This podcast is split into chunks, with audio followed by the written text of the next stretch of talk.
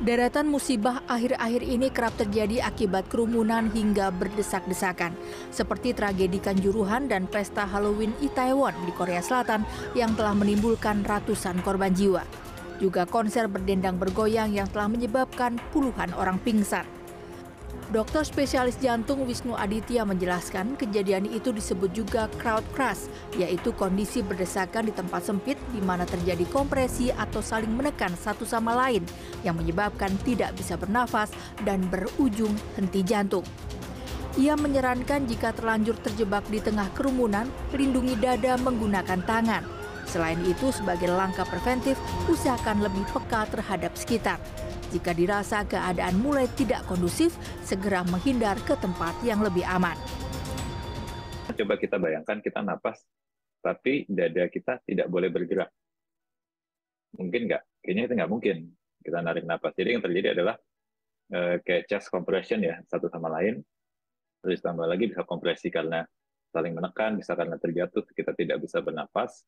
Kemudian oksigen di badan kita kurang, kemudian kita ujung-ujungnya meninggal coba berikan ruang sebanyak mungkin untuk dinding kita dinding dada kita bergerak.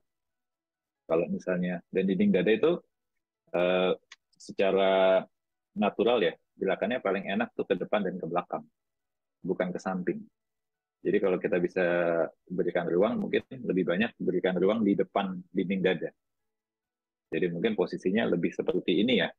Jadi minimal kalau tangan kita di sini mungkin ada sedikit ruang untuk dada kita bergerak.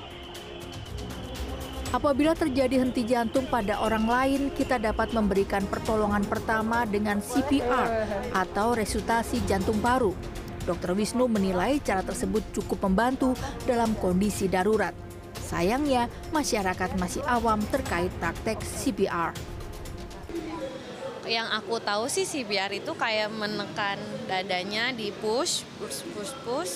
Habis itu sampai dia bisa nafas kembali gitu ya uh, setahu saya dia uh, menekan dada jika terjadi sesak napas.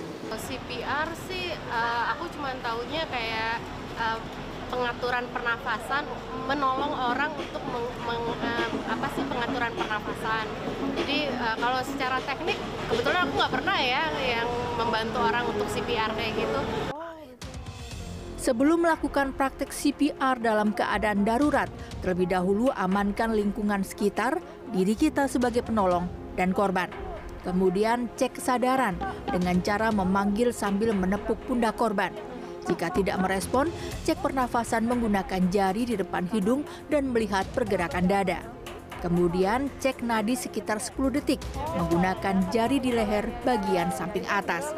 Hal ini dijelaskan oleh petugas penanganan bencana Badan Penanggulangan Bencana Daerah atau BPBD DKI Jakarta, Risnauli Kurnia.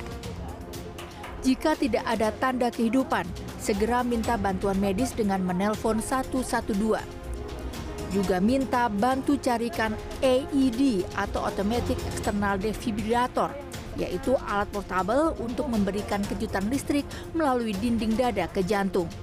Alat ini biasanya tersedia di tempat umum seperti stasiun. Selama menunggu bantuan datang, segera lakukan pertolongan pertama, CPR. Kita lihat ada pertemuan dua tulang di sini.